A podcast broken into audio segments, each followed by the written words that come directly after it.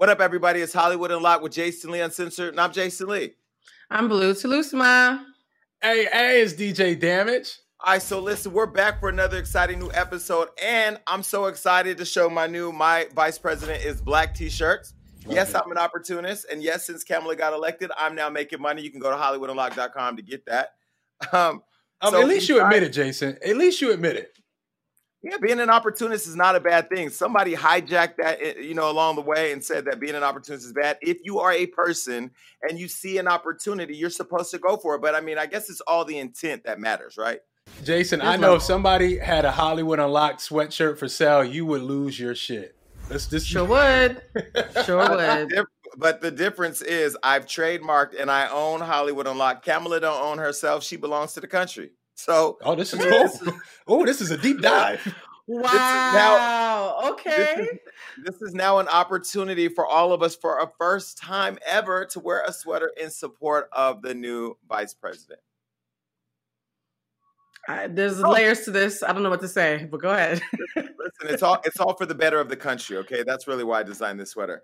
So look, um, I don't know what you guys have been into this past week, but this week I have been I've been in a weird space where I really am focused intentionally on energy, and mm-hmm. I have had a lot of mm-hmm. negative energy coming at me. And I thought about it for a minute. You know, I had to take a step out of what was happening to really look at it and say, you know, when you when you're soaring to new places like you're going to get tested and i know that that sounds cliche but it really is real and even though it's happened to me time and time again i found myself not being focused enough to see it coming. So I, mm-hmm. I was at first becoming reactionary to it.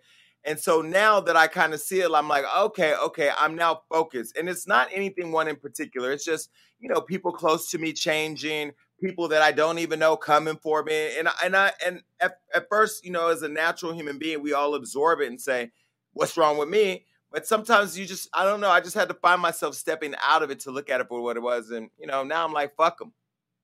I always call that I always call that the price of admission. If you want to enter a new room, you have to be willing to pay the bouncer at the door. So whenever you level up, there's going to be a price of admission, and it's usually your relationship shifting. If you change, your relationships have to change, and it's not always going to be a good thing. Yikes. The bad thing about me is I don't have enough relationships to lose people. So Oh my God. I think I felt this earlier.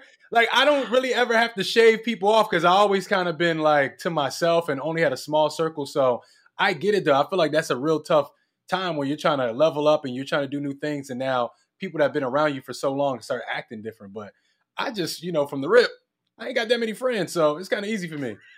But Is even somebody advice? like me, but even but even somebody like me whose circle is really small, I don't consider myself having a lot of close friends. But it's even those close people that are that are right next to you that somehow change, and then you know, I think with me, I used to internalize it a lot. You know, when I first started becoming a public figure, I started internalizing a lot. But then you realize that you change in response to how other people change. Other people mm-hmm. see the issues they have with you and they change. You know, I remember a friend of mine I had taken to dinner. I may have told the story uh, before, maybe not. But they started telling me about how I changed, how I wasn't the same person in the hood when I was 18 on the on the block. I'm like, I can't Good. be on the block. I got, I got employees. It's called evolution, motherfucker. You know what I mean? Exactly. But people, I, I think you, you have to show some grace, will, though, Jason.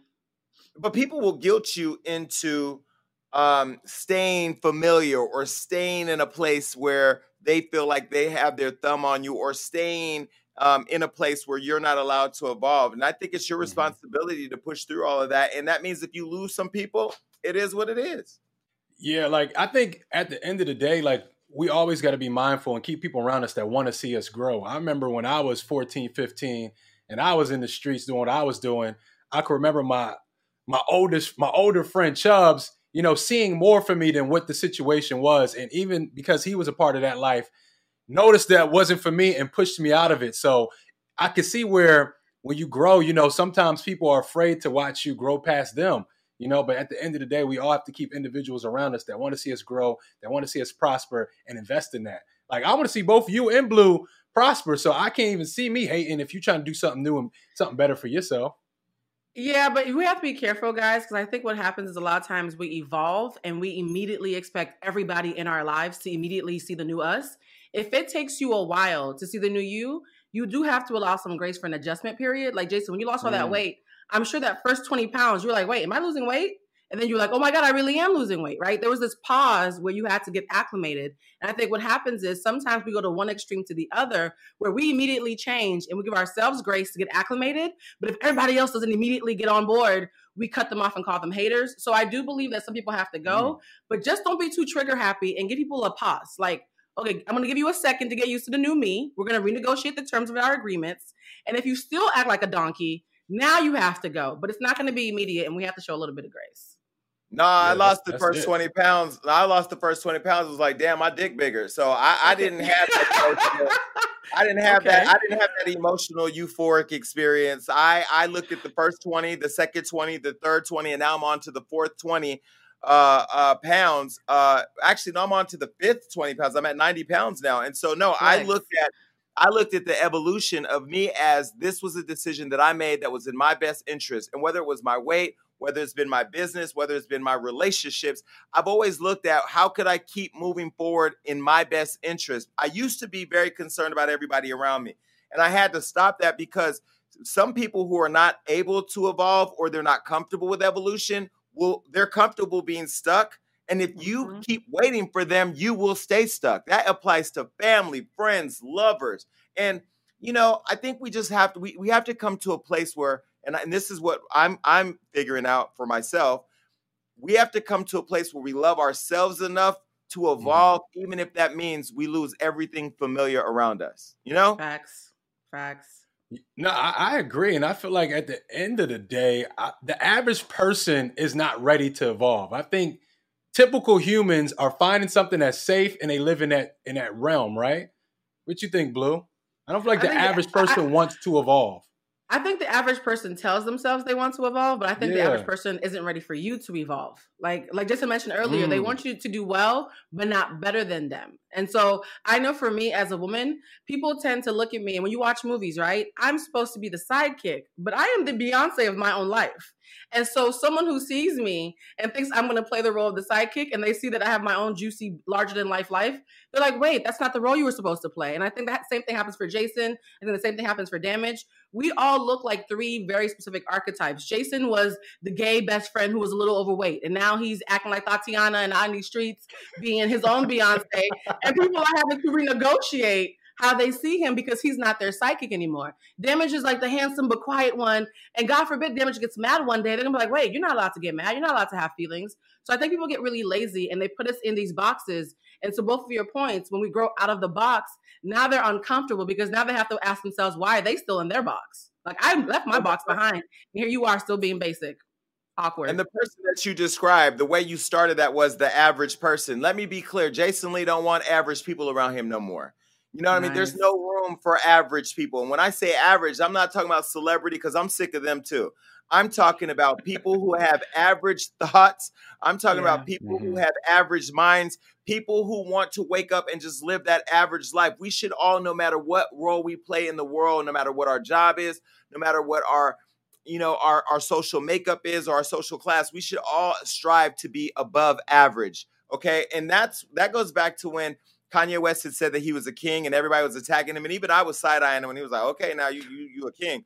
But we should all think king like. And, and we, yeah. and we as black, and we as black people, you know, I was, I was uh, on Clubhouse recently and there was a whole conversation going on with a black guy in London where he was shaming black Americans for uh, being caught up in the idea that they came from slavery when he was saying in my country we're taught that we come from king and queen so the whole mindset and, and mental construct over here in europe is very different than over there in the united states where you see everything as a handout from the white man who's paying you back for the years of enslavement whereas we see the riches that our ancestors passed down for, for us uh, to us from from our culture. And so i really feel like as people and i'm talking specifically to anybody watching or listening who feels that they are average or stuck in a situation surrounded by people who do not want to allow them to live out their true greatness.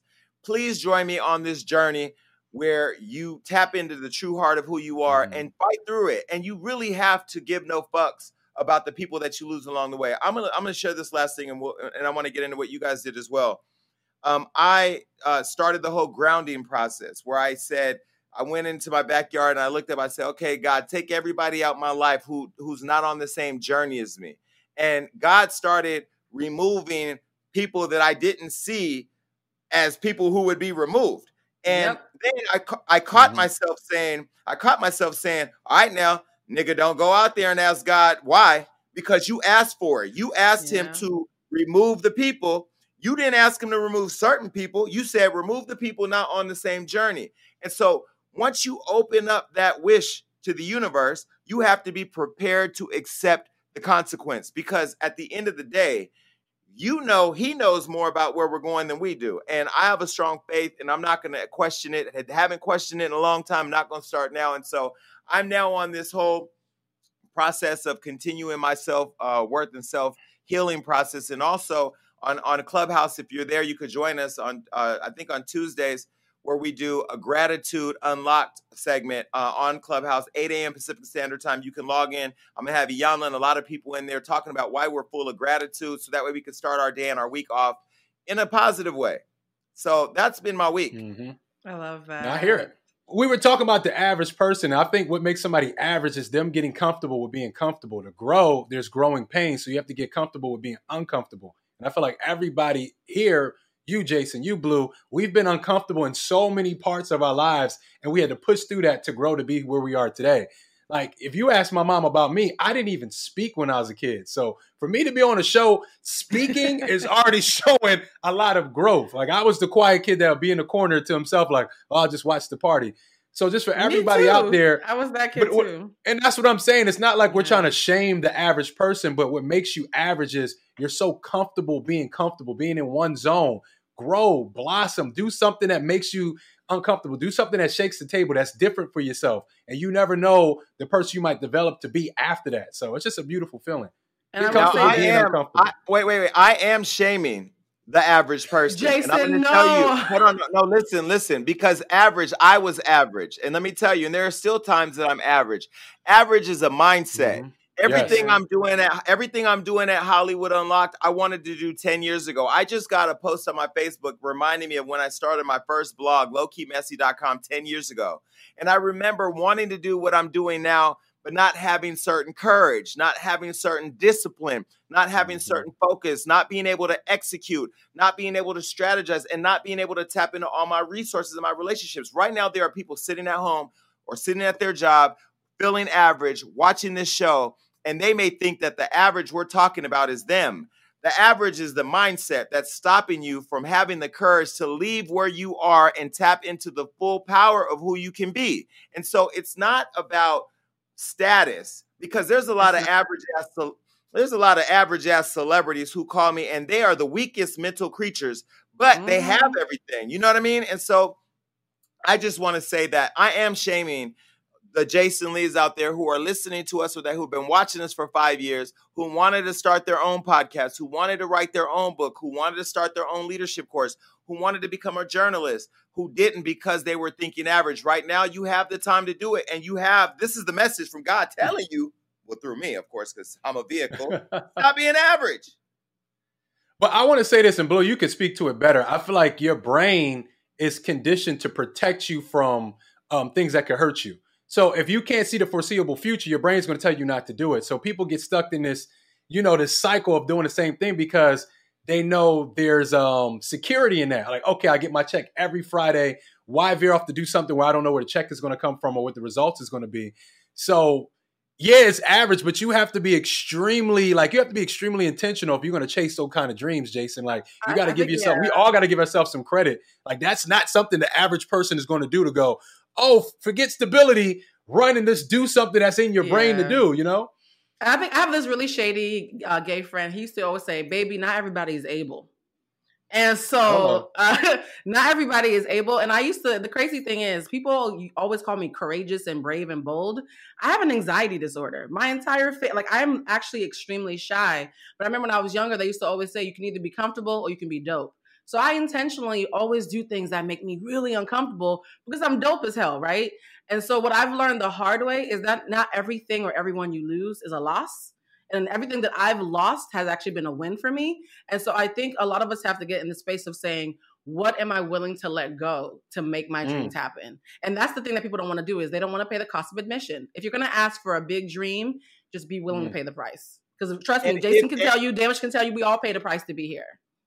And listen, the thing that they have to let go of is what Damage said, and that is the fear that you can't just give up stability. That was the thing yeah. that prevented me from starting Hollywood Unlocked for 10 years. It was the fear of where am I going to get that check? I remember the day I told my boyfriend, we are ending the relationship. We are giving up the 19th floor penthouse and the BMW and the furniture and the flights and the trips. We're giving up the businesses because we're ending this so I can be selfish enough to focus on me and Hollywood Unlocked. I left.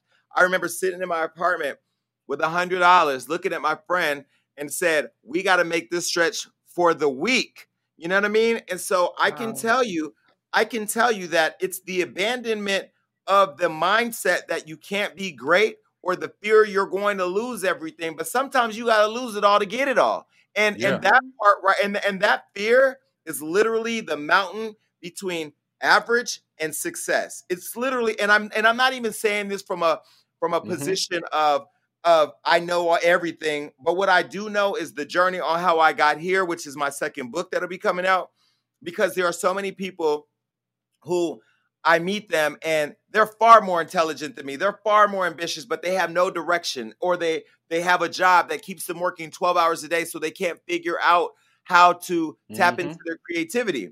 I have people on my staff who have their own ambitions, but I know for sure that they've invested in me and have taken this job to be surrounded by it and motivated by it and inspired about it to learn how to do it for themselves later. That's exactly. why I don't have a problem supporting you, Damage, or you, Blue, because what's for you is for you, and what's for me is for me, and we all share a space where we can all flourish together.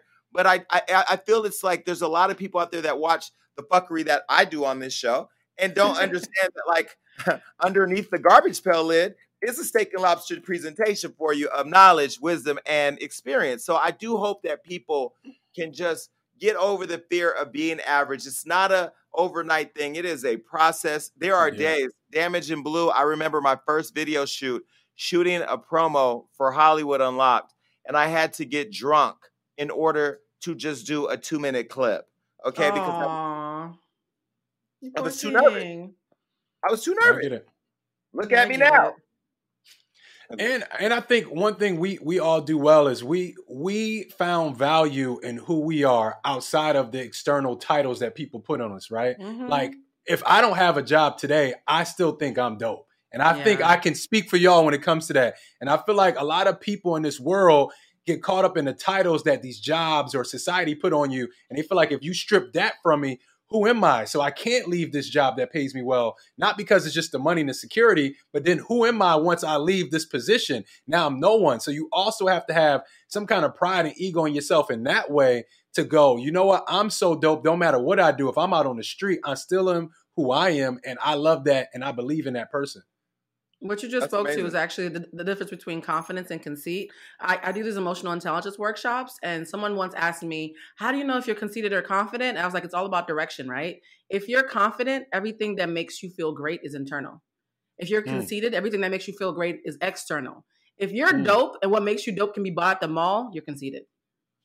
If mm. you are confident, everything can go away and you still feel confident. So for me, I could lose everything tomorrow and be like, I'm a dope person who's starting over.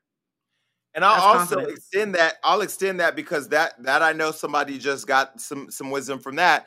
Is I'll also say that if your value to your if your self value is determined on who you know or who respects you more than how you know yourself and how you respect yourself, then your value is misplaced. Your value is misplaced. And so I'll take that concept that you introduced and ex- expand it a little bit to say that I had to learn you know, the other day I was at lunch with a publicist uh, and I said to them, man, I can't wait till I sell Hollywood Unlocked. And they were surprised that I said that. And they said, well, what are you going to do? I said, well, when I sell it for $500 million, I'm going to open an oh. investment group. I'm going to go out and get in tech. I'm going to buy real estate. I'm going to travel. I'm going to have a family. I'm going to live my life. And, exactly. and I'm going to disappear. I'm going to disappear unless somebody keeps me on payroll. But my point is that I'm not defined by Hollywood Unlocked. Although that's how you might you might identify me because that's how you know me, audience. that is not who I am. You know what I mean? And I think that a lot of people, going back to having the courage to be above average, do feel confined to their titles, their jobs, or their relationships and don't look beyond that. And once you get over the fear of it, I mm. remember having a job that I really, really loved when I worked at juvenile probation. And I remember I, I got in that job because I wanted to help kids like me who look like me to live a better life, to have better opportunities, to get out of the system. And I remember losing that job because I, I made a complaint about uh, how they were abusing the kids. I remember losing that job and I remember being depressed and feeling like I had no value and I felt like I had abandoned the kids and this and that. And then what what it what but but if I wouldn't have had that experience, I wouldn't mm-hmm. have been vindicated in my lawsuit and I wouldn't have been where I am now to where I have real influence in a different capacity. So I think it's just getting over that fear, man, and having the self value and the courage to just be the best version of yourself. And everything opens up for you. Everything. I promise you. Amen. Since I've been here, I think this is the first conversation we've had where it's clear to the audience why the three of us get along. Because I think the three of us show up in such different ways. They were like, how did this merry band of misfits come together? But when it comes to core values, we're actually a lot very similar. So I love that we have this conversation publicly.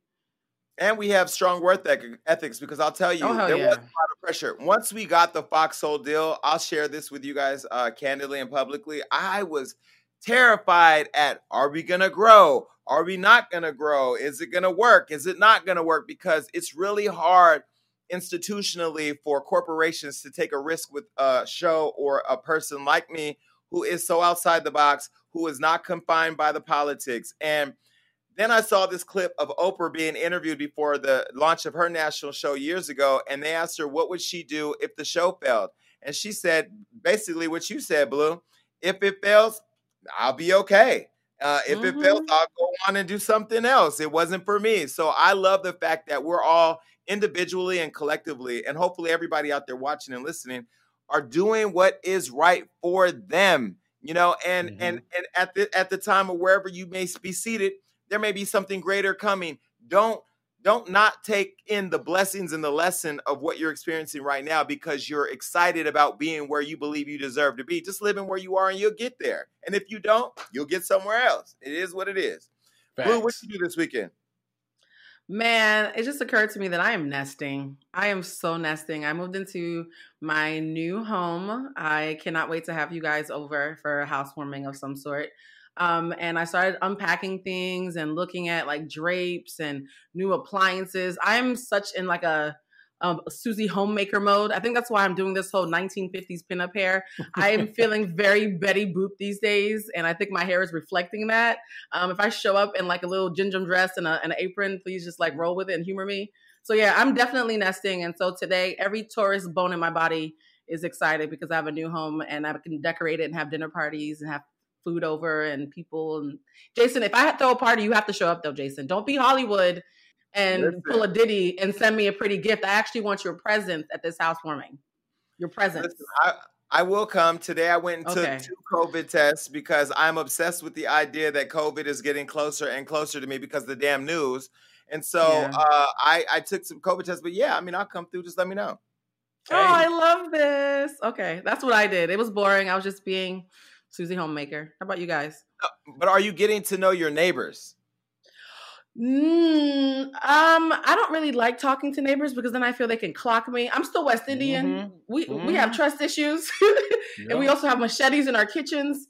Um, I will say I don't have drapes yet, so I have like these serial killer tarps over all my floor to ceiling windows until because a neighbor walked by while I was naked and we made eye contact and he just stared at me and I stared at him and I was like, I need to put something on the walls.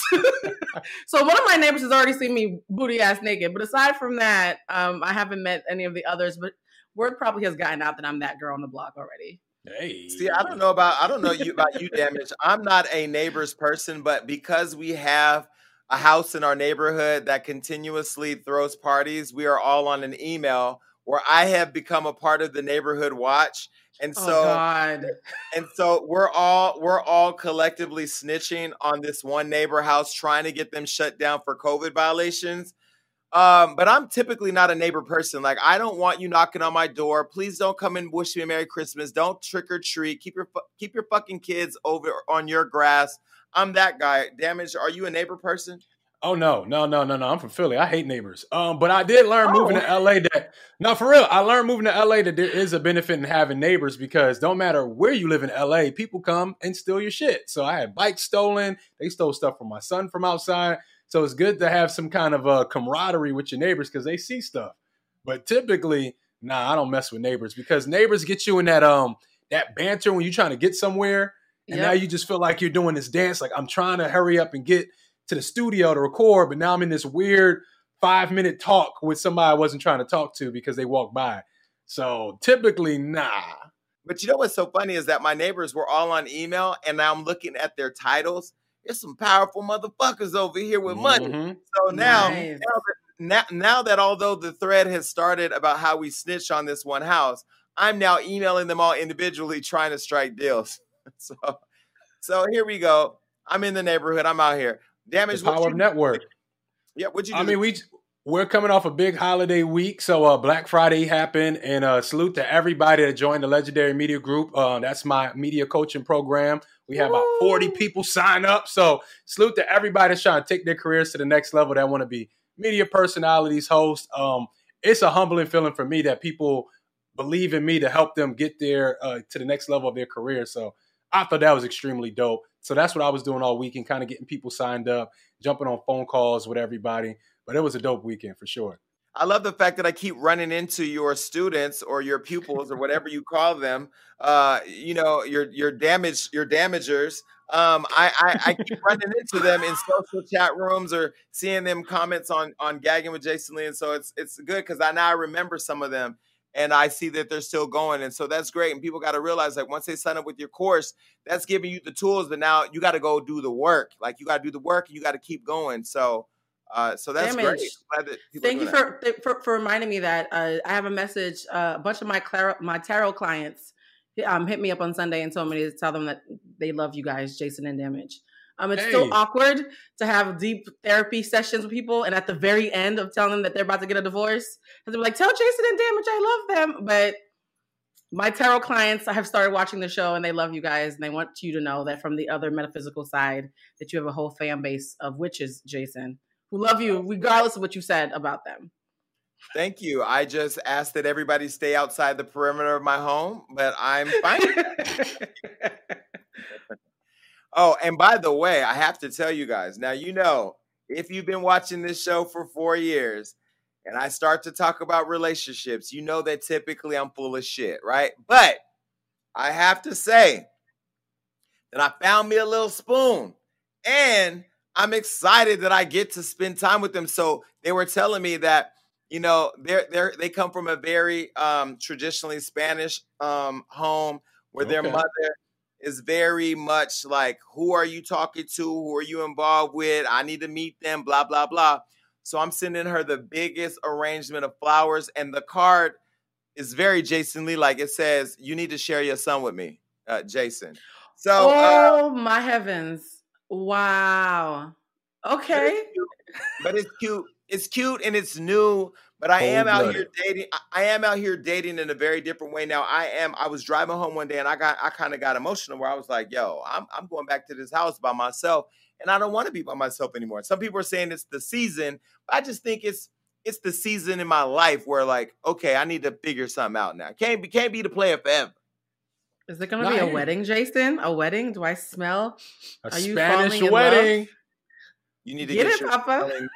You need to get your senses together. You don't smell a wedding. okay. but you might see a commitment ceremony with me or one or two or three people. I mean, you know what I mean? Like we're we're talking about. See, Jason, we were going good, man. Now now you're talking about one, two, three. Oh my god! I keep trying with you, Jason. no, no, no, no. I'm saying this because people are going to be like, "Oh, he's so full of it." No, I'm serious. You, we, the conversations we're all having is could there be a relationship with more than one person? Now, I don't know that it would be or would not be. I'm just saying that I don't want to start calling it relationship. I'm looking more of a partnership. How can I build a partnership that doesn't come with all of those draining rules and statistics, you know what I mean, of how they don't work? I want to just yeah. vibe and let the vibes flow. So that's why I'm, I'm partnerships. We do need yes. to talk about that one day, though. Like the the rules of relationships. I think we really need to dive into that because I feel like nowadays a lot of people feel like you do, Jason. Um, they're not with the rules of nobody wants to tell them what to do. Like I have a kid. I don't want somebody telling me treat me like a, a child. Like I'm not doing that. And I yeah. do think that in many ways, when you say I'm in a relationship or you're my boyfriend or I'm your girlfriend, when you say that, all the rules in your mm-hmm. mind start putting pressure on you. And I, I wish I could find a partner who we could both be like, damn, he's good looking, or damn, you know what I mean? They're cool, or uh, let's go take a trip and let's have a good time. And not have all the like, why you look at that person? Like, I don't, I'm never, I, I, if I was driving down the street and I'm in a and I'm in a relationship or a partnership with somebody and they go, why you look at them? I'm gonna pull the car over and put you on a bus because Jason. Not, okay, Jason, I need not. I need to push back because a lot of people make this speech and they do it in the middle of the conversation. That only works when the person feels like they are in a secure relationship. If someone's in a secure relationship, then it's much easier to look at other people. But if they're in a messy relationship where they're not sure where they stand, no, you can't say that to them because they're already feeling insecure. So before you say that, make sure you're making the person feel like they're already in a situation where that's not going to be a threat to them. Because a lot of folks who say that mm. are watery with their boundaries, and then they say that and wonder why someone's triggered. So you have to take a little bit of responsibility for what kind of situation you're creating before you make that comment. Sorry, but I have to push back on that in, one. There are, but there are people in confident relationships who don't have self-confidence and your lack of that's different.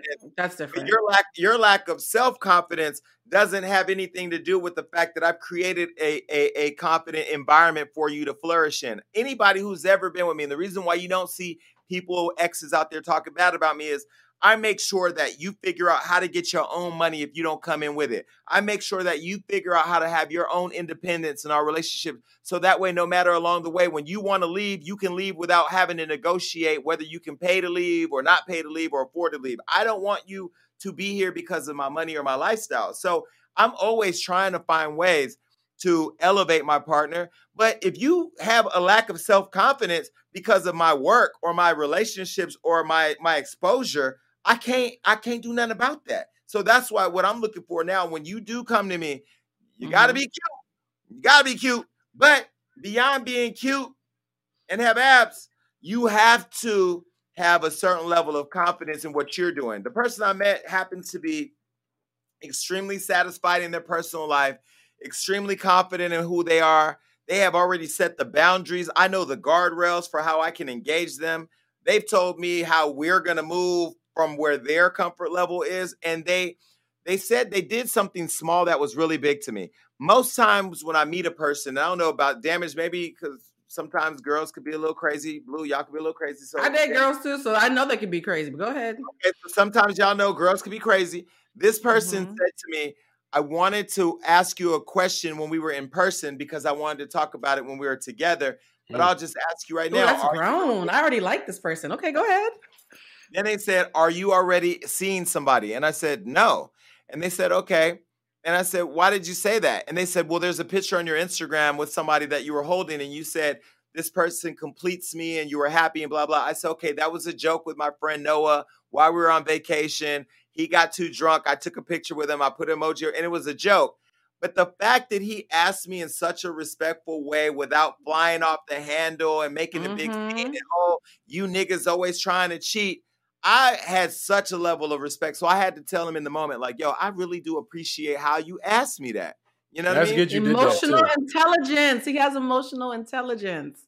Love to see it.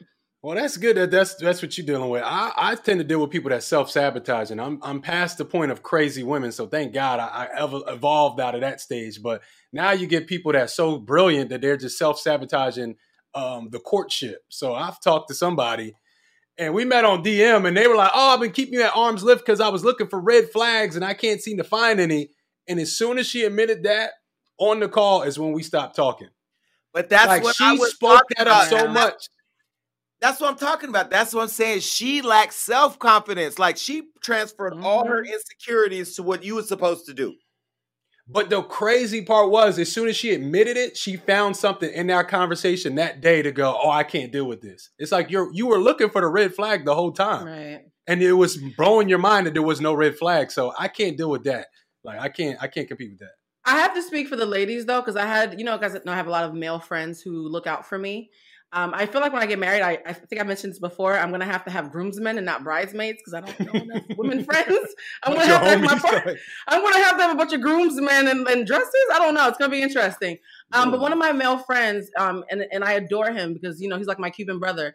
He mentioned to me, he was like, everybody that you have ever dated is better when the relationship is over. Like you literally add value, like tangible value to the lives of the people that you date. But he was like, a lot of the guys that, you, especially the men, because the women are a little bit different. A lot of the guys that I talk to, there's this thing of they want a smart woman, they want a confident woman until it's time for her to check him. And mm. suddenly, all that smart and confident, you're like, oh, wait, you're going to direct it at me too? I'm like, yeah, like you're going to mess up and I'm going to have to call you out lovingly. And so I think there's this thing that's happening when men say they want confident women, but when mm-hmm. the confident woman has to tell you about yourself and you're not in control, suddenly they freak out. And so I'm trying to figure out how to figure out who really wants a confident, smart woman versus who likes the look of a confident, smart woman, as long as she's not pointing out his flaws. No, I agree. And uh being that I I'm you know, largely attracted to confident, you know, strong black women. Uh, one thing that I've seen though is when you're smart and you're articulate, you can talk about a lot. A lot of times, you can talk your way out of something good right? You can convince yeah. yourself of something, and because you're so smart, you can find a thousand resources and reasons and references to back up how you feel. But it's like at the same time, that's not what's happening now. So instead of having the conversation of, is this the situation now and how do we get past it? It's like, I feel like this is now, and I have all these great reasons because I'm smart to justify this, but it's like, where are we going now? I, I get but, you are correct. Thing, this is what's happening. Well, you didn't answer the question though. The question was about the men though. You turned it back to the women. So the question was still, how do men fix their egos to recognize that a smart woman at some point is going to have to tell you about yourself as well without taking it as a personal attack? We still didn't address that. I'm just gonna say. Go ahead, Dan. Oh, okay. I can't speak for men. I don't know what men can do. I don't. I have, I'm one man with my own ego, my own pride, and I'm learning every day that I'm just a different kind of dude. So right. I can't speak for men about how they should check their ego. I every day, Blue, we sometimes might have a conversation. I'm like, I can't even believe a dude did that. Like, so yeah. everybody's ego is different. Um, fellas, I don't know. I ain't got nothing for y'all. For real. well, and, I don't know. listen, listen, and men and women, just remember this soundbite, please. When you find yourself in a situation that you think somebody else ain't shit, please take a break to just look at how fucked up you might be. Because Amen. Listen, oftentimes I've met a lot of you broken birds on the side of the street, and I've taken you in and I've nurtured you and I've sutured you up and I've built you up. And then, right when your little clipped wing figured out it could take flight, you thought you was back out there and everything was all good again, only to try to come back. And I just, I just really, I just really have this, I had this thing where I was always looking to save a person, where I always wanted mm-hmm. to rescue a person. And so I'm off that shit. Like I when, when I talked about the weight loss and having the self-love, part of self-love is making sure that the person that you bring into your life is giving you the love that is almost as close as the love you have for yourself. And so I'm not looking for the project anymore. I'm not looking for the fix it up or I I don't want none of that shit. So and then also when a person's telling you how fucked up you are, mm-hmm. find a way to step outside of it where you're able to acknowledge how fucked up they are. Because I, I, didn't see that coming. Wait, okay. Yeah, you thought, I was, you thought I was gonna say you thought I was gonna say take a second to look at how fucked up you are. Uh uh uh uh. Yeah. As as as it's as it's being leveled at you, take it in, but be very conscious about how fucked up they might be because people project a lot of their shit. What Damage just said that that girl did to him is a clear example of what a lot of broken people do, right? They'll start mm-hmm. projecting their shit on you and then have you out second guessing who you are. And so mm-hmm. uh, we ain't doing that in 2021 because 2020 for me is already over. Like I'm over. It's above me. I'm eh, done. However, if you do trust someone, if someone has shown themselves to be someone who is healthy and trustworthy, and they say, "Hey, that thing you did." Um, I don't like how you did that. I think they've they've earned the grace. I use this this word a lot, the grace mm. for you to be like, hey, you're not out to get me. You're a solid person. You're a confident person. Maybe you really did notice something that I didn't notice. Because mm-hmm. one of mm-hmm. the things that I'm realizing is we all say we want healthy, but let's be honest. If you have to choose between a salad and fries, most people choose fries, right? And even though they know they should want a salad, well, basically, you can't choose fries because you're on a whole journey. No, no, no, no, no, no. I no, but see, the thing is, the thing is, Blue. I can choose fries. And since Uh-huh. I've had my surgery, I have had I have tried to eat fries, but my stomach and the ab gods have reminded me that it ain't healthy to eat them because my body's not responding. But the thing is, again, like once even we have the uh the, the strength to do better, we still fall short. But we have to always have the strength to, to pick ourselves up again and do better. You know? Sometimes wanna- the toxic person is you. I, I- think that's probably the thing I tell everybody. If you haven't, if you haven't asked yourself at least once a month, "Am I full of shit today?" You're probably extra full of shit because plot Mhm. twist: all human beings at some point is full of shit. So if it hasn't been your turn in a while, it's been your turn. Nobody just had the balls to tell you. And, and it's We're all all full of shit. perspective. And, and it goes back to the cliche of uh, the communication. We need to communicate better. But I found Yeah. that I've, I learned the most about myself after I'm done with a situation. And I might see the person sometime in the future and talk about that situation because we both have grown since then. And the reason I'm able to grow and learn from it because the way we communicate after the relationship was way different from how that person communicated with me in the relationship. So they'll tell me things that they thought was kind of messed up or where I could have been wrong. And I'm like, well, why didn't you say it like that? You now you're saying it after the fact. So I feel like a lot of the times, um, we got to figure out how to communicate better within the relationship because I'm, I'm sick of learning after the fact. It's like, well, if you would have told me that then, we probably could have worked this out. But I didn't know you felt like that. And I was afraid to say this, and I was afraid you was going to respond that way. And I think we got to just be more authentic in how we communicate with each other. And you know, that's how you found out if you're full of shit or not. Because I was definitely full of shit on a lot of my situations. People, people who say that though are full of shit though. People who suddenly have the right things to say six months, a year later. I'm sorry, I'm calling bullshit on that. Um, it's really easy to do revisionist history where you now have this clean version of what happened and what you could have said after the fact. I'm sorry, the real you is in the moment. Okay, if someone is dope in retrospect, they're bullshit. I'm sorry, it's bullshit. I don't, I don't ever listen to my exes when they give me that speech. It's bullshit. Okay, speaking of relationships, now it's time for the bite.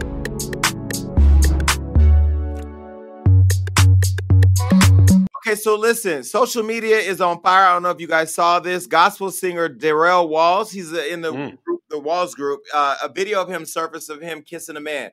Now, I don't know why the internet exploded because I've seen men kissing men for a long time. Maybe it's because he's in a gospel group. I don't know. But uh, social media actually stepped in to support the gospel singer. And I even did last night on my show, Gagging with Jay Salim. And a lot of, uh, but but what happened was he has what's called a, a close friends group on his Instagram, and that's where you can post just for people who you trust, who are really close to you. He has that, and he posted in his close friends group a video of him kissing another man. Uh, take a look. Kiss. I don't like you like that. Oh, now you don't like me like that. Give me a kiss. I'm gonna show the people what you relax.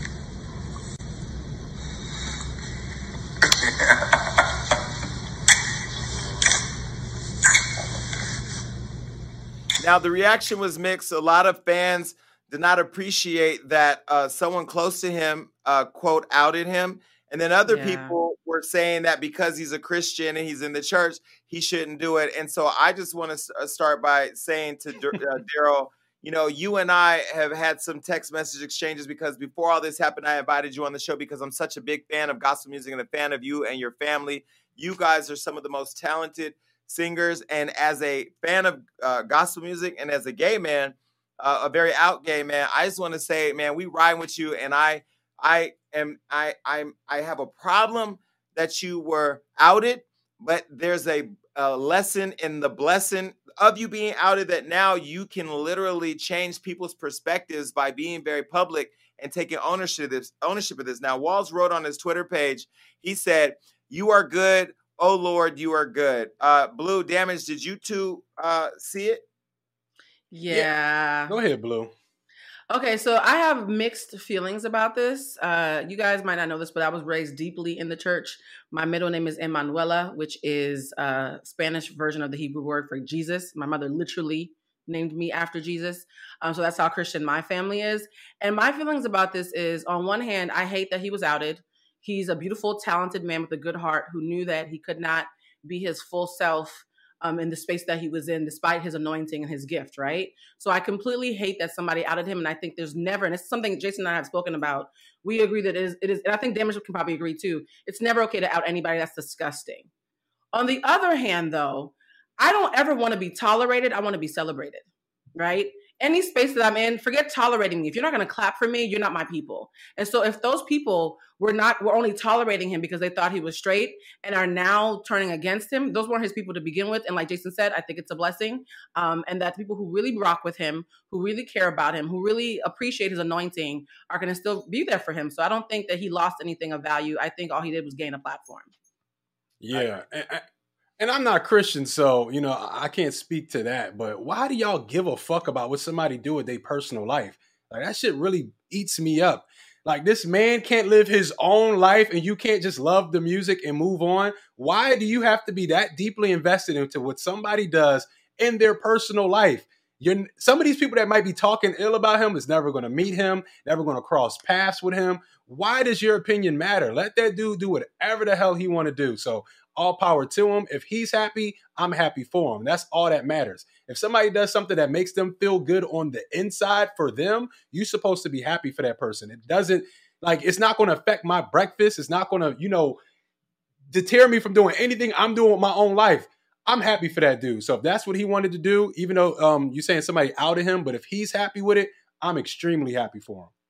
Now, a friend of mine who's my a friend of mine who's my age, we were walking we were walking the other day somewhere here in the neighborhood, and they looked at me and said, "I really value and respect how truthful you live your life, and I wish I could be more like that." And I'm thinking, we're the same age, we're in our 40s, right?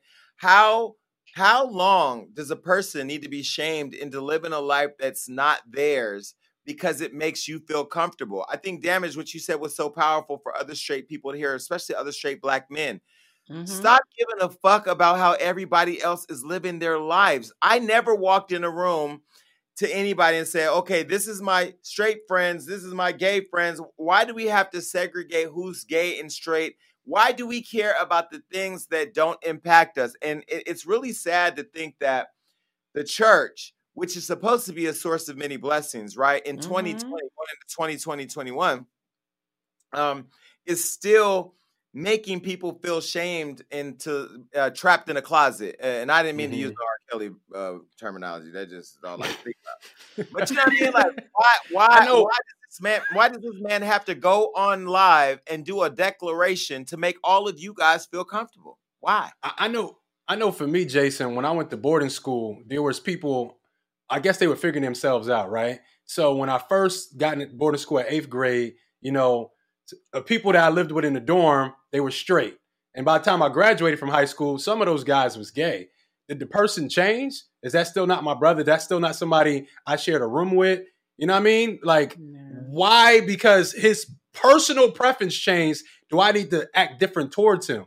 And that's not, and, and I think I was blessed to learn that experience early. That's why I just can't give a fuck. It's like, that's the same person that that was my brother then. Just because you do whatever you do in your personal life that has no effect on me at all. I'm not going to sit there and treat you different or shame you or talk about you. That makes me look questionable. Like that makes me look untrustworthy where it's I, like I, I got to meet the core of a person and now i don't mess with them because of something they do on their personal time. And we're not talking about doing drugs or alcohol something that's going to kill you something that's totally for your own benefit on your own time. I don't i don't get it and, and, and, and, and when you say that damage, what I get, and this is always my measurement of if a man is straight or not. When a man says what you just said, that tells me you're straight and you're confident. Because a man who's straight, really straight and confident, ain't thinking about another man's bedroom. Like you're just not. Period. Period. and honestly, and honestly, I could tell you, I can listen to any artist and I hear their music and I tell you if I like their music or don't like their music, but it's 1000% completely about the music. It's not about how they live their life, how they dress, whether they date this person or that person. Is do I like the song? And I just I I was I was de- first of all I didn't know that he was gay or bisexual. I don't I still don't know what he is, but I was devastated to see him be outed. But then I thought about it. All you tambourine playing deacons in the church sucking dick on the low. Donnie McClurkin. Well, Donnie Talk McClurkin, about it. Donnie McClurkin used to suck dick, and y'all accepted him on Sunday Best as a host. Wait, so what happened? No, he did. That's true. It's facts. What we're not going to do, what we're not going to do is shame this young man because this is how people end up killing themselves and doing things to harm themselves because of, of motherfuckers who pressure them into uh, being afraid to live out their truth. So sh- well, shout out to Daryl, man. We got your back over here at Hollywood Unlocked. Keep doing your thing. All right, look, I'm really upset, and I don't know why I'm upset about this next story because I'm gay. And speaking of being gay, I need to be happy that I'm gay because Rihanna has a fucking boyfriend. And there's a Yes, part of me, does. this is a part of me that made me think the other day when I heard this that I might be bisexual. Okay. or pansexual. I- No, I'm not pansexual. I, I can tell you that right now. I ain't fucking with no trans. And and listen, I ain't mad at trans. Y'all can live your lives, but you- you're not okay, getting. Okay, but let me say this. I'm just not attracted to that, right? But let me say that I was je- for a moment I was jealous that Rihanna is now reportedly dating my boy ASAP Rocky. Uh, people have been talking about this for months, and after months of rumors, People Magazine just put it out there that Rihanna and uh, her friend ASAP were on a date somewhere in New York City. And so uh, apparently they were spotted having fun out in COVID. Now you know if you're out during COVID during living in New York City, you got to have been a little bit more intimate. So people are saying that they're dating, although neither one have come out and said that it's true. And uh, recently, you know, they did a whole interview with GQ magazine where it looked a little cute. And honestly, I'll be very clear. ASAP Rocky, I love to death. hmm If she was to have a man, ASAP, you have my approval, even though you're not asking for it. He's beautiful. He's a beautiful chocolate. Yeah, he's he, yeah. I'm I'm a big fan of this relationship and the babies that might come from it. Uh, I like both of their faces a lot. Um, I like his swag. He's the kind of person where I actually have been a stan of them and have been shipping them, as the kids call it, for a couple years now. So I'm happy that I was right. Um, because the way that he moves in her life is even when she was in a relationship, he was like that friend who always had her back when she went through her um, her Mhm. breakup. He was the 1st person to Mhm. be there for her. Let me, let me finish, damage. He was the first person to be there for her. And so I just love that even when he wasn't getting any ass from her and there was nothing coming of it, he was always there for her. So that when she was single and COVID and the pandemic gave him a reason to sit still, it just kind of blossomed. I love this story so, so much. If if I can't be with either one of them, because I, I kind of like them both. Um, I love them I, together. telling, I'm telling I'm telling you right now. I, love told it. Rihanna that she I told Rihanna she was the only girl that could get it, and I did t- I did drunk text ASAP one time, and I said some, some version of him getting it. I'm saying right now to both of them, if you want to spice it up, throw me in the middle. I am all for it. I think they should throw me in the middle because I'm more experienced, Jason, being in a throuple. So I would like to uh, volunteer as tribute. I'm just gonna say You don't want to talk about you don't want to talk about experience. We'll lose all our partnerships if I tell you some of the shit I did. Some, Y'all, of the oh shit I did- wow. some of the shit I did is on is on Geo, uh, National Geographic. So don't. oh wow, wow, not spider Wait, you brought the animals into it? it was, it was No, damn- I- you damn know near- what? damn near close. No, I, I'm gonna be real, man. I'm happy to see Rihanna with a black man. To be honest, like it seemed like we was Oh. about to lose her for a second, but I'm just happy to see her with a black man. I think that's powerful right now with the Fenty movement going on and how I how I look at Rihanna as an innovator and everything. Like I'm just happy to see her with a black dude. For real. Yeah, like I hope they get married and I hope they take it far too. I want them to really like kill that. I'm Slow here for down, this so man. much. Slow, slow down, slow down, my man. We don't need re- Riri. Don't get married and have kids and start being Nah, thousands. We it's still gotta hit the club. No, Rihanna is Time. fun to party with, and I need to do at least three more. Three, I, okay, the wedding. I'll go to the wedding. Fine. All right. Look, before we go on there, you know, earlier I said, can I get the solo shot so everybody can see how beautiful this is? My vice president is Black Shirt, which is available on HollywoodUnlocked.com. Uh, Plug. Kamala Kamala Harris just recently announced, and so did well, and the and the other guy, uh, Biden, The president. they announced. Well, this is about Kamala, okay? They announced that they have all female White House communications team, and they're pushing for our girl Karen Bass for uh, to take care uh, uh, uh, uh, the Senate seat here in California. And so I'm just really excited. I don't know. I thought about you, Blue, when I saw that they had announced uh, all of these beautiful uh, black women who are going to be speaking for them. And there's there's some other races in there too. But the fact that they did put some some high, powerful black women in the office, I, I was very proud to see that.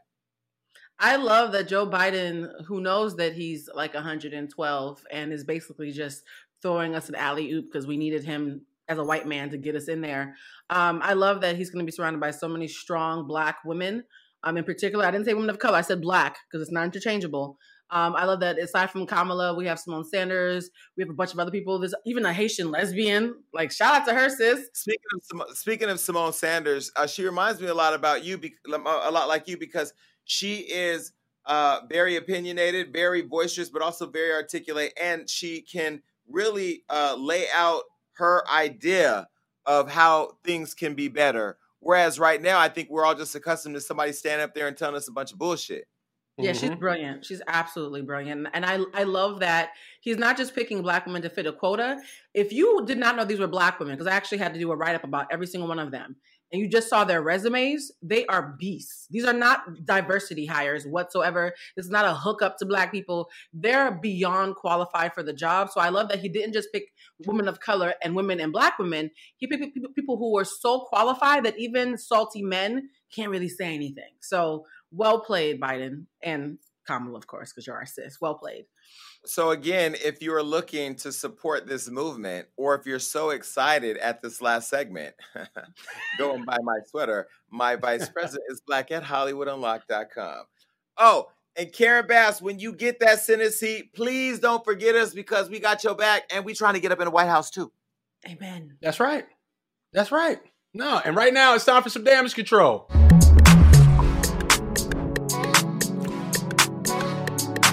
All right, y'all, it's time to talk about Bhad Bhabie. If you don't know who Bhad Bhabie is, she's also the Catch Me Outside girl. She signed to Atlantic. She started a music career, but she's in the news right now because she apologized for the past remarks she made about blackfishing. So she took some time on social media. She went to rehab. She's turned over a new leaf, it seemed like, and now she's apologizing for some past remarks. So she took to Instagram and she posted this video. I want to make this very like as clear as I can because I'm tired of my words being twisted at social media's play. Like I'm tired of it. So what happened was in the video of me saying who wants to be black, I was upset because someone came on my live. Actually, not just one person, multiple people were coming on my live telling me I wanted to be black because I had curly hair in my head. And the funny thing about it was the hair I had in my head was my real hair mixed with extensions to make it longer. There was no problem with me having that hair in my head. But people wanted to say I wanted to be another race because of it. So all I said was, who wants to be black? Meaning like, who are you talking about? Like for example, if someone said, "Oh, you you you want to be like you you want to look like her so bad," you would be like, "Who want to look like her?" Not meaning, "Oh, it's bad to look like her," but just who are you talking about? That's all I meant. There it is right there. And she had this caption. She said, I know it's better to not respond, but I just don't want to offend or upset people. And I also don't want to let people have the wrong idea of me. I'm not the evil, mean, racist person y'all paint me out to be. And I'm the only person who could help people truly understand the real me. So um, that's her statement. Shout out to Bhad Bhabie. You know, she's trying to turn a new leaf. How y'all feel about it? Danielle, we already we have a bad idea about you. We we had it when we saw you on Dr. Phil. We had it uh, a week after that, a month, a year, and two years, and we still have it till this day. And it's just because of who you are. I thought we I thought that was a video of Skai Jackson. Is she morphing into? Is she morphing into a little black girl? Because I was confused at what I I thought that was Zonnique as a child. I didn't know who I was looking at. That's T.I.'s daughter from Hymen Gate. Let's stop playing these reindeer games, guys. I would love production to have a split screen of her as a white woman and her now, and that is my only commentary. Your face hey, speaks man. for itself.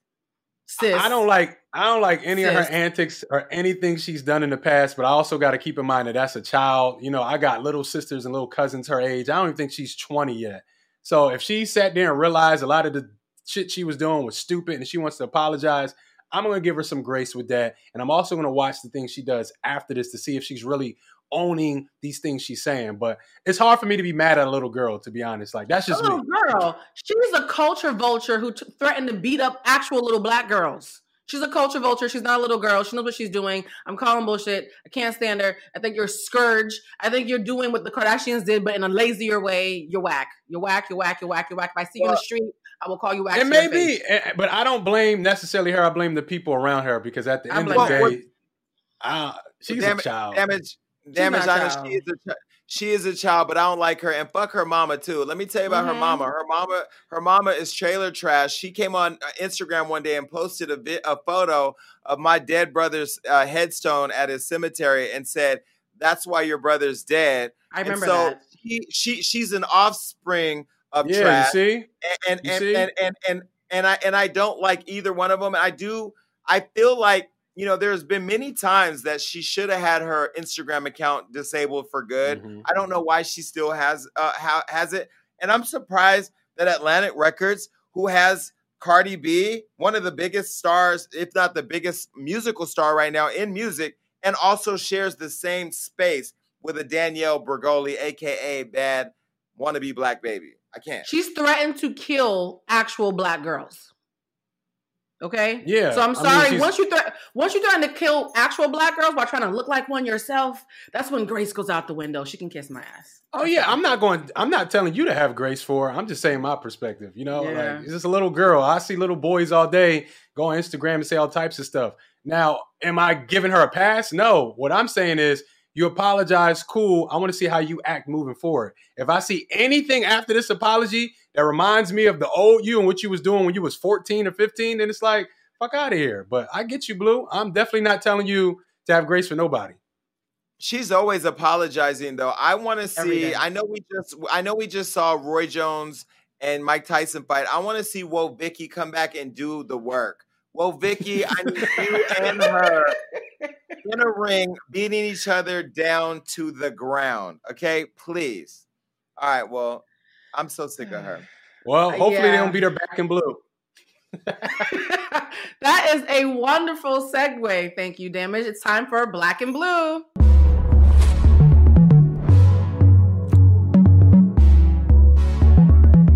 This installation of Black and Blue is a very fascinating one. If you've been living under a rock, you might not have heard, but Mulatto, the up and coming Oh, hip oh, hop. oh, hold on. Did you? Did you? Are you referring to me? Mm, let's do it. Jason, okay, that was cute for you. For those of you who do not know, a mulatto, the term is a Spanish word for a mule that is half donkey, half horse. It's Wow. also a derogatory term used to describe mixed race individuals such as Jason Lee. Now, rapper Mulatto, who has chosen to make that her stage name, we'll talk about that in a second. She's under fire this week because allegedly, as a journalist, I have to say this word, allegedly, she was on Clubhouse talking about how she does not believe that colorism exists. For those of you who are not in the know, Clubhouse is an audio based uh, social media app that is for influencers and industry folks and celebrities. It's supposed to be exclusive. Everybody on the show is on it because we're special and we're hype. It doesn't feel so exclusive anymore, though. And And she, Clubhouse, if you're hearing this, you can um, send a check our way for this uh, nice promo. right? Oh, so wait, she was wait, on. wait, wait. Damn, it, damn it. Th- There's gonna be a beep in the name of the app because they didn't pay for no But advertising. you said it earlier. You mentioned it earlier. Remember? I know, I know. I'm playing. I'm playing. So she was on Clubhouse, and here's the thing, right? She actually um, heard all the rumors. She was getting dragged on social media for having the nerve to be someone called mulatto, but claiming colorism doesn't exist, despite the fact that her name is an allusion to colorism. And she said, "You guys need to stop pushing this false narrative. I never said that." Now, my question to you, Damage and Jason, is: as people who are special enough to be on this app, we know that you can record when something happens on the app and yet there is no evidence of her actually saying it that I know of so far. So, Hmm. do we believe mulatto? God, what is her government name? Do we believe mulatto that she did not say this, or do we think she got caught slipping and is now trying to backtrack? Big well, let Lotto. me say this: there are there are some tweets. There are some tweets. Let me show you her tweets that she posted online. Okay, she said, "I would never say no shit like that. Colorism that that does that colorism doesn't exist."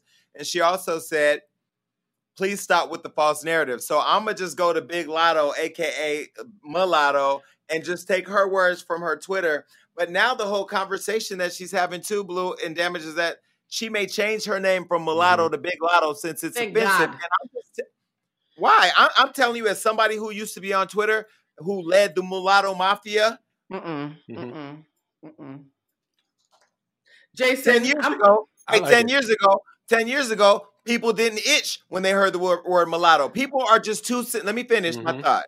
People are Mhm. too sensitive these days, where people are, can you can't say anything without people wanting to be canceled, wanting to take this away, wanting to do that. If this girl, as a mixed girl, says that she's mulatto, let her be who she is. And you know, another conversation we had last night on Gang and Lee, one of my fully black fans, Gag Nation, said, full black people shouldn't even have an opinion about it because y'all ain't mixed. So my response to this is I grew up in Boston in a predominantly black neighborhood that was mostly West Indians and, and Latinos, right? Growing up, whenever you met a Trinidadian person who had silky hair a la Tatiana Ali, we would call them coolies. I grew up calling people coolies my entire life. It wasn't until my sophomore, I didn't know anything it was wrong because Coolie. they call themselves coolies. I call them coolies. What's up, coolie? It is what it is. Wasn't until I was a sophomore in college in my Africana Studies class where I found out that coolie was a derogatory term without even skipping a beat, I was like, bet, I just won't say it anymore. I didn't say, oh, on the block, we were calling people coolies. I was like, you know what? The people on the block were ignorant. I was ignorant. I didn't know any better. But now that I know better, cool, easy pivot. So my thing is, this is a weird hill, hill to die on. Y'all want to die on the hill about calling yourselves donkeys? I wouldn't fight for the right to call yourself a donkey, Jason. So now that we know better, you are not a donkey. wait, wait, wait. Now. The day, at, at, the end of the day, as a mixed breed person representing all of the other mulattoes on the show, oh I feel God. like if that's what we want to, I feel like if that's what we want to call each other, we have the right. Now, let me ask you a question.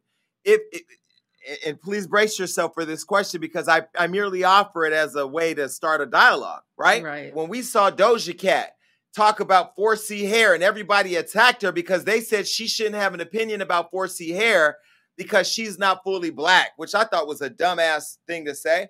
Why now do people who ain't half breed, why do they feel like they have a, a, part of the conversation about whether or not people can call themselves mulatto? Mm. Man, I got a few things to say about this, to be honest. Hit it damage. Hit it damage. when I first heard her rap name before I get to hear the music, I was like, wow, I never thought somebody would call themselves mulatto. But I thought about what hip hop is. We took everything that was bad and things that people um, downed us about, and we we used it to grow and blossom and and to champion. Even us wearing chains, you know, we used to be shackled in chains. Now we wear mm. diamond chains.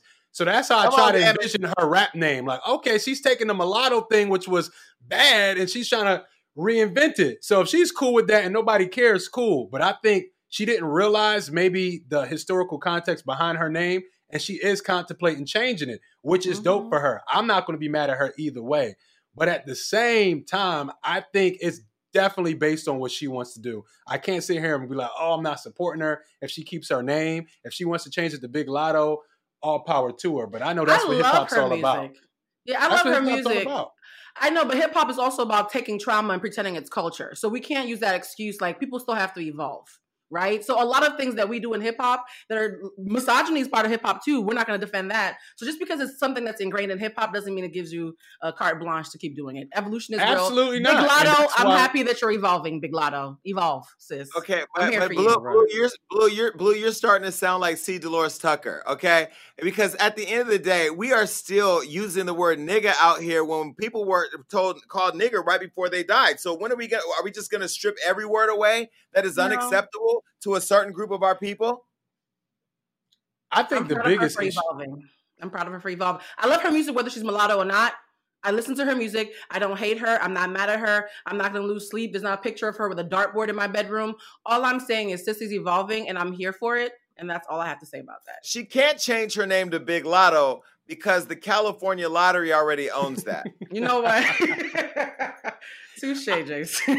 I, I, don't think it's a coincidence that every time we get a female rapper that's starting to bubble to superstar status, now we're somebody's trying to cancel her. I think that's not by surprise. So I'm, I'm more so side eyeing. I mean, with the colorism talk, whoever's making that up, if she maybe she said it, if she didn't, I think that's a, an attempt to try to cancel her. Like, oh, she doesn't believe in colorism. It's like, all right, y'all. Can it seems like say, every time we get a female did, rapper. Why does this always happen in our community though? Like, I don't ever see Asian people canceling each other because, oh, you still ate at the wet market. Like, nobody's fucking doing that.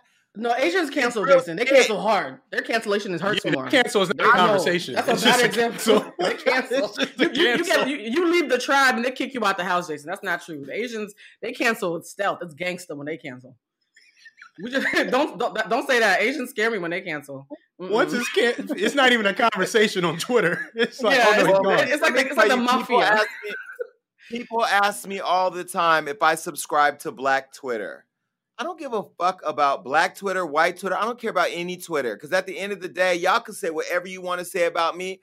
I am living out my truth, and whatever I say and exude it is what I think and feel. Now, I will tell you, I didn't even know back in the day when I said the mulatto mafia on Twitter and all that, I didn't even know that was like an offensive thing because I had a lack of knowledge. So maybe I was exactly. coming from a place of ignorance, you know what I mean?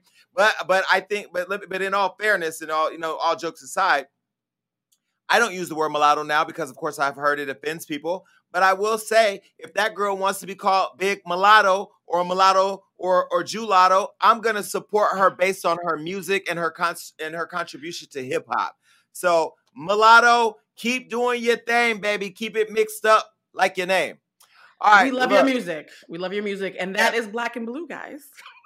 Yes. Okay. Yeah. Black and blue. All right. Look, before we get out of here, I want to just uh, get serious for a quick second. You know, during Thanksgiving holiday, uh, I got a call from back home that a person that I know and that I was once close to uh, passed away. They committed suicide, and this person had two children. One who was still a small child, and another one who was still fairly young. But either way, uh, this person had grew up like me as a foster kid, had had their challenges, and I think was really struggling trying to find uh, his way and trying to figure out his life and wanted to provide a better life for his children.